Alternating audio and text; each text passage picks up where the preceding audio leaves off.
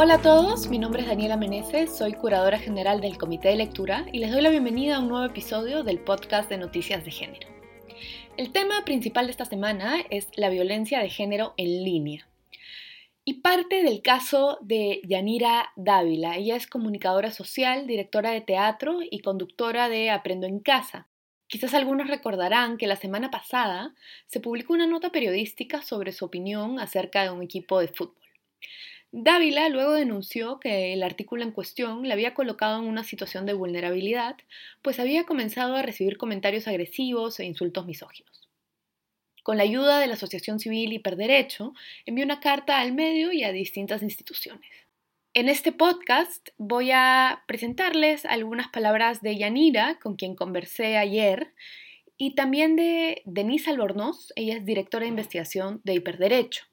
A través de ella, una tercera persona, Patricia Bravo, que es coordinadora legal en hiperderecho, envió también unos audios sobre la situación particularmente legal de la violencia en línea. La idea no va a ser entrar a las particularidades de, de, lo que dijo la nota, lo que no dijo la nota, si pudo hacerlo, si no pudo hacerlo. No vamos a entrar a discutir la nota en cuestión. Vamos a discutir el problema más general de la violencia de género en línea, que es un caso que, como Yanira misma nos va a decir, eh, es mucho, va mucho más allá de afectarla solo a ella y afecta a muchísimas mujeres. Antes de entrar al tema, quiero contarles también que hoy les traigo otras dos noticias, una nacional sobre el sistema de búsqueda de mujeres desaparecidas y una internacional sobre la selección de Kamala Harris como candidata a la vicepresidencia de los Estados Unidos. Al final, como siempre, eh, terminaremos con la sección Lo que estoy consumiendo, donde voy a hablar hoy, entre otras cosas, de un show, un libro, una serie de televisión, a eso me refería con show, un libro y... Em, y también un artículo súper interesante sobre si es que se deberían separar o no las tiendas eh, que venden ropa o juguetes de niños en categorías eh, de niños y niñas, o si deberían tener solamente una gran categoría. Y bueno, dicho esto, le doy la palabra a Yanira. Recibir acoso en línea es mucho más complejo de lo que la gente cree, porque uno nunca sabe qué tanto puede afectar a la otra persona. Para mí fue bastante duro estar en mi casa tranquila y recibir mensajes llenos de odio, pero fue incluso más duro ver que mi mamá recibiera estos mensajes o los leyera. Ella tiene diabetes e hipertensión, entonces todo lo emocional afecta su condición. Entonces fue fregado para mí verla llorar, eh, preocuparme por cómo estaba su presión o tener que cambiar dinámicas. Mi mamá, a partir de las amenazas que yo recibí, ha decidido ella hacer las compras de la casa y que no las haga yo porque tiene miedo de que me pase algo, lo cual es imposible porque ella es persona de riesgo en esta pandemia que estamos viviendo. Felizmente las cosas se han arreglado, pero es incómodo y es preocupante tener que pensar en cómo esto afecta a mi mamá. Entonces creo que es importante que la gente reflexione sobre cómo un mensaje lleno de odio para desfogar tu ira sí puede tener consecuencias reales y duras en la vida de otras personas. Y además eh, me parece importante hablar también de qué es ser figura pública, ¿no? Yo creo que yo no soy figura pública porque ni el 10% de Perú me conoce, pero mi trabajo sí es público. Entonces creo que hay que tener cuidado con esa distinción porque no es relevante que yo sea de un equipo o no. Y además creo que esta denuncia es importante porque no queda en mí. Definitivamente mi caso no es ni el primero ni el último. Y esto se ha, se ha hecho junto a Hiperderecho para que no se vuelva a usar la opinión de una mujer para exponerla y que sea atacada por violencia machista. Sin duda creo que muchas personas, incluida yo, Agradecemos a Yanira por su firmeza y por decir que el acoso en línea es algo que no se puede tolerar. También por recordarnos que como usuarios de Internet y como medios de noticias, tenemos una gran responsabilidad de no poner a las mujeres en situaciones aún más vulnerables. Lo que hice entonces fue hablar con Denise Albornoz, directora de investigación en Hiperderecho. Para quienes no conocen Hiperderecho, se trata de una asociación peruana que busca, y acá estoy leyendo su página de internet, investigar, facilitar el entendimiento público y promover el respeto de los derechos y libertades en entornos digitales. Trabajamos para que Internet siga siendo un espacio libre de intromisiones estatales y privadas al ejercicio de derechos. Desde el 2018, Hiperderecho tiene una línea de trabajo de género y tecnología en la que investigan, dan asesoría legal y capacitan en seguridad digital a personas que enfrentan casos de violencia en Internet. Para ponernos en un poco de contexto, Denise comienza contando cómo así comenzaron a trabajar en este tema. La idea de investigar la violencia de género en línea surgió a finales del 2017 en ese momento no existía ningún tipo de iniciativa o de investigación en el Perú para entender cómo este tipo de violencia estaba afectando la vida de las mujeres. Y además existía esta noción de que la violencia en Internet era algo normal y no un problema generalizado, sistémico, por el que nos teníamos que preocupar.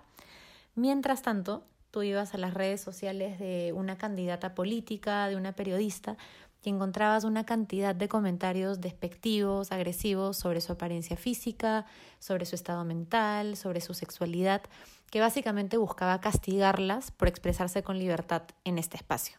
Así que desde Hiperderecho nos parecía muy importante empezar a generar evidencia sobre que este problema efectivamente existe y visibilizar el problema por medio de una investigación. Y así nace en el 2018 Conocer para Resistir, fue el primer diagnóstico en el Perú sobre violencia de género en línea realizado con enfoque de género y en él recogimos hasta 200 testimonios de mujeres, personas LGBTIQ y activistas que nos contaron cómo este tipo de violencia ha afectado sus vidas, cómo ha limitado su acceso a la tecnología y cómo está vulnerando sus derechos.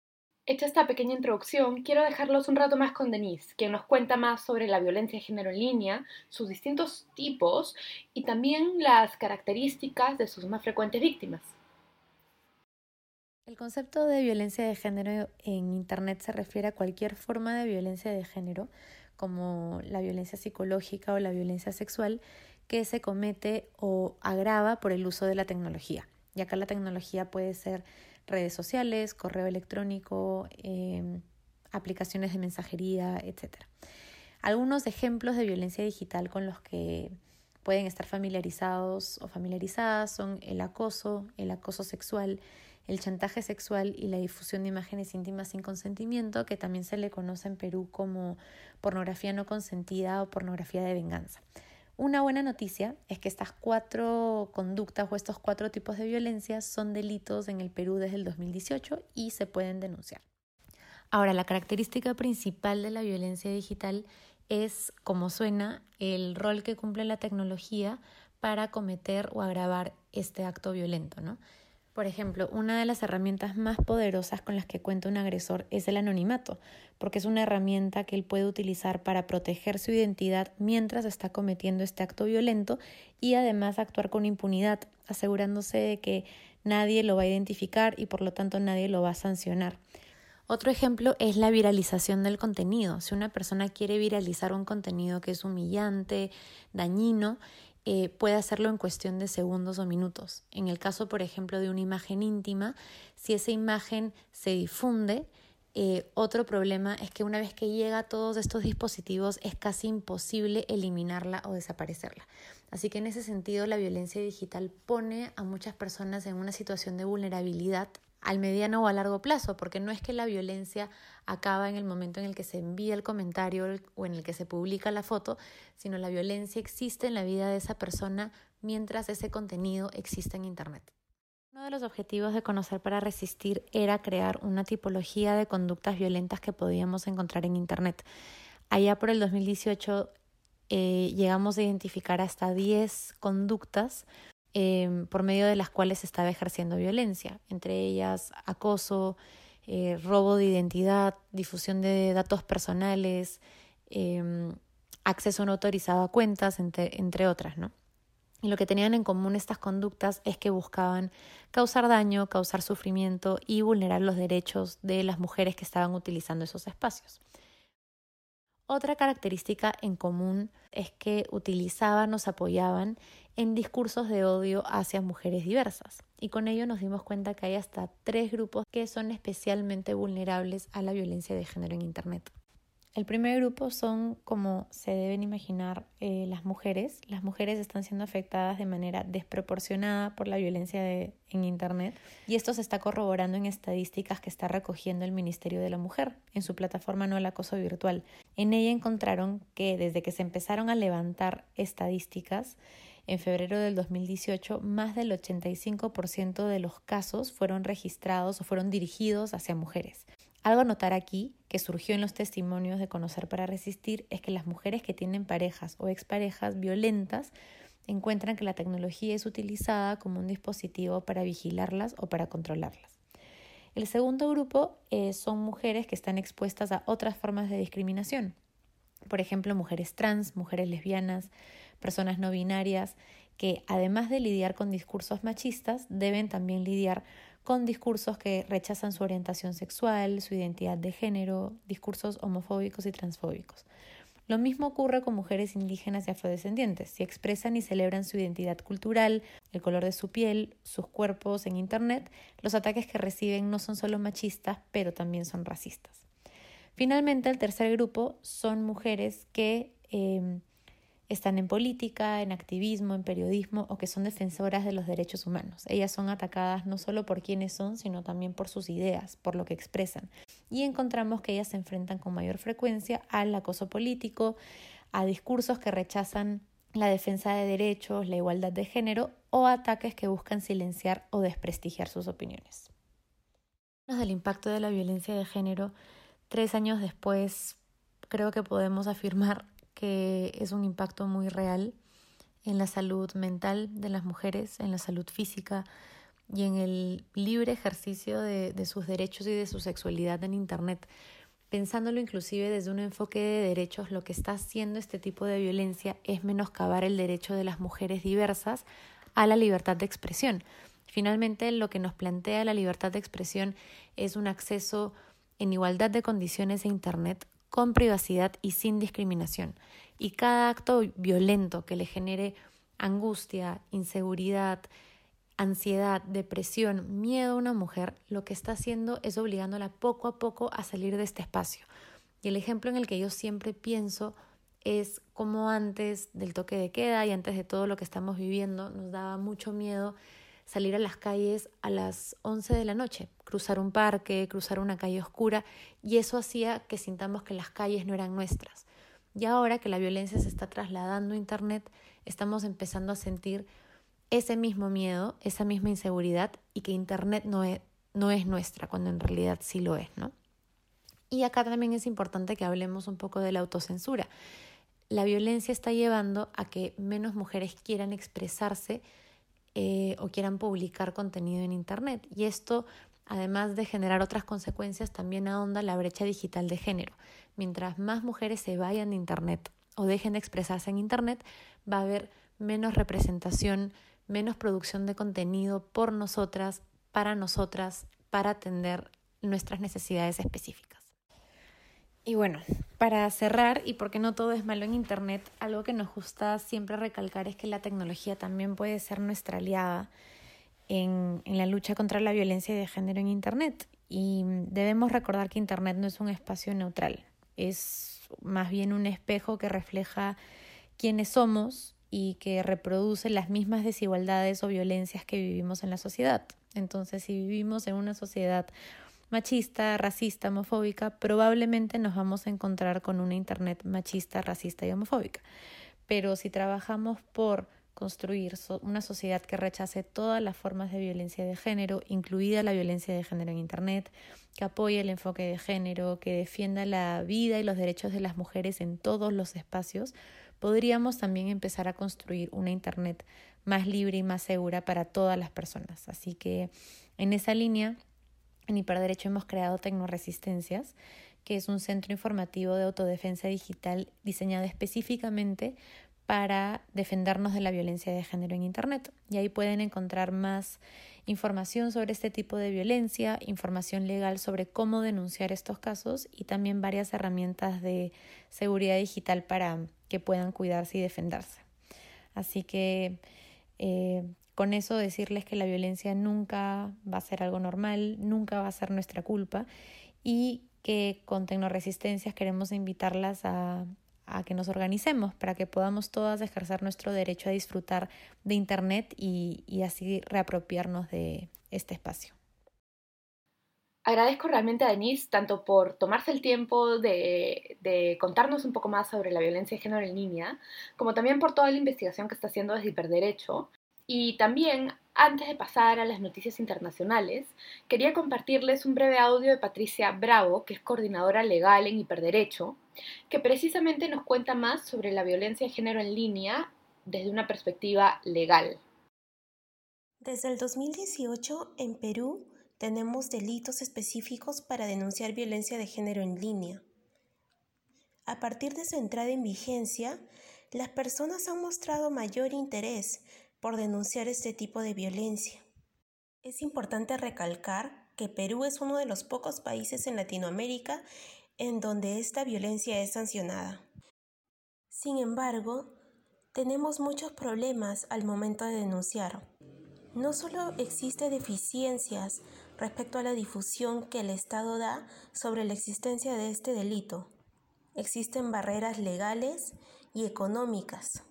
Una de ellas, por citar un ejemplo, es que en el caso de difusión de imágenes íntimas sin consentimiento, tienes que recurrir a la acción privada. Ello implica que el Estado no asume tu defensa. Tienes que contratar una abogada o un abogado para que elabore tu defensa redacte tus escritos y los presente a fin de que puedas participar de un proceso judicial denunciando este hecho. Otro problema que tenemos es la falta de visibilización de la violencia de género en línea. Al día de hoy, el Estado no genera data que registre cuántas mujeres y personas LGTBIQ son víctimas de este tipo de violencia. De todas maneras, si quieren saber más del tema, les recomiendo seguir a Hiperderecho en redes y también pueden entrar a su web que es hiperderecho.org. Con eso paso ya a la noticia nacional que les mencionaba. En su presentación el martes en el Congreso, el primer ministro Walter Martos sostuvo que el Registro Nacional de Personas Desaparecidas y el Portal de Personas Desaparecidas estarán implementados desde la primera semana de octubre. También ha dicho que se va a fortalecer la línea 114, que atiende precisamente casos de desapariciones. En el comercio, Lourdes Fernández Calvo publicó una nota dando más detalles del tema. Allí recoge declaraciones de Eliana Rebollar, adjunta para los derechos de la mujer de la Defensoría del Pueblo, quien dijo que la creación de este portal es importante porque ayudará a que se registren las denuncias día a día y también dará información que permita el seguimiento a la situación de vulnerabilidad de las mujeres. Dijo, y la cito, va a permitir información estadística porque información sobre notas de alerta de mujeres adultas desaparecidas no hay. Esto no puede esperar. Nos ayudará a ver cuántas están desaparecidas y también a conocer cuántas adolescentes huyen de sus hogares. Ese es un indicador de que en ese hogar puede haber casos de violencia. Y ahí termina la cita. La verdad, yo sé que hemos venido hablando en varios podcasts del tema de las desapariciones de mujeres y de menores, y creo que es un tema que merece verlo en más detalle, así que lo que estoy, lo estoy poniendo de todas maneras en una lista de temas pendientes para los que quiero buscar alguna entrevistada y hacerlo tema principal de alguna semana. Yo de todas maneras ya tengo en mente quién quiero entrevistar, pero si ustedes conocen a alguien que me quieran recomendar o tienen artículos o recursos sobre el tema de las desapariciones, encantada por favor de que me los manden para tomarlo en cuenta para ese próximo podcast. Con eso paso a la noticia internacional. Kamala Harris, senadora demócrata, ha sido anunciada esta semana por el candidato presidencial Joe Biden como candidata a la vicepresidencia de Estados Unidos. Los datos que se han venido compartiendo a raíz de esta designación nos dicen mucho sobre la posición de las políticas mujeres en altos cargos estadounidenses. Por ejemplo, Harris es la primera mujer negra en ser candidata a un cargo de elección nacional. Es la primera persona con ascendencia india en postular a un cargo de elección nacional. Es la tercera mujer en postular a la vicepresidencia la primera fue la demócrata Geraldine Ferraro en 1984 y la segunda fue, más de 20 años después, en el 2008, la republicana Sarah Palin. Si agregamos a esta cuenta también a las mujeres que han sido candidatas a la presidencia, como quien ve si el número aumenta un poco, llegamos, gracias a Hillary Clinton, al gran total de cuatro. Y un último dato, en el 2016 Harris ya se había convertido en la segunda mujer negra en ser elegida senadora en la historia de los Estados Unidos. Bueno, creo que estas cifras dicen mucho, y no quería dejar de decirles también que en el New York Times se vienen publicando muchos artículos de opinión sobre esta designación. Quiero leerles una parte de uno de ellos, Melanie Price, que es politóloga, que me pareció muy interesante lo que ella dice. Y cito. Sería tentador para alguien ver el lugar de la senadora de California Kamala Harris en el ticket presidencial como un resultado de su raza y género, y caracterizarlo como una acción afirmativa. Otros podrían ver este momento como un evento aislado y no como resultado del trabajo duro de candidatas, estrategas políticas y votantes que son también mujeres negras y que han participado en la construcción del Partido Demócrata. La señora Harris es la encarnación del creciente poder político de las mujeres negras para hacer demandas dentro del Partido Demócrata y de la sofisticación política para asegurar que estas demandas se cumplan. En muchas elecciones recientes, las votantes mujeres negras han acudido a las urnas a tasas más altas que cualquier otro grupo demográfico. Más del 90% de mujeres negras han votado por el candidato demócrata en las últimas tres elecciones presidenciales. En el 2008 y el 2012 tuvieron la tasa de asistencia más alta entre todos los grupos raciales, étnicos y de género. Ningún otro grupo demográfico es tan leal al partido como las personas negras, y las mujeres negras se han organizado cada vez más y se han enfocado en hacer que ese apoyo tenga un impacto para ellas y su comunidad. Este nivel de asistencia de las urnas no es algo que simplemente pase. En gran medida y sin ninguna gran inversión del Partido Demócrata, las mujeres negras han trabajado a través de organizaciones de base para registrar nuevos votantes y motivarlos a votar. Y bueno, así continúa, es un artículo más largo, pero no quería dejar de mencionarlo porque me parece que da un panorama interesante de eh, los votantes del Partido Demócrata. Y además quería decirles que creo que la campaña que se viene nos va sin duda a dar espacio para hablar más sobre mujeres en la política, especialmente porque Harris no va ni una semana de candidata a la vicepresidencia y ya comenzó a recibir insultos em, asociados a su género. Paso con esto a la sección de lo que estoy consumiendo. Para serles sincera, esta semana he tenido varias cosas que hacer, entonces no he podido em, leer tanto como normalmente leo o escuchar tantos podcasts como normalmente escucho, pero les voy contando un par de cosas. Primero, estoy viendo la serie Blackish. Esta es una serie súper interesante protagonizada por, por una familia afroestadounidense. Eh, son papá, mamá, cuatro hijos y también los abuelos aparecen. Es una serie de comedia, pero también trata bastantes temas más serios. Eh, y creo que esa es una de las razones que me gusta, porque, por ejemplo, uno de mis episodios preferidos giraba en torno a la pregunta de si las personas negras podían usar la N-word. Para, quienes no saben, la palabra the, N-word, que vendría a ser la palabra N, es una palabra que yo no le estoy diciendo completa, eh, pero comienza con N, es una palabra que se usa eh, de manera muy despectiva, no se usa, es usada por algunas personas de manera muy despectiva y muy racista para referirse a las personas negras. Ahora, esta también es una palabra que a veces usan las mismas personas negras de forma completa. Por ejemplo, es muy usual, no sé si muy usual, pero aparecen algunas canciones de rap.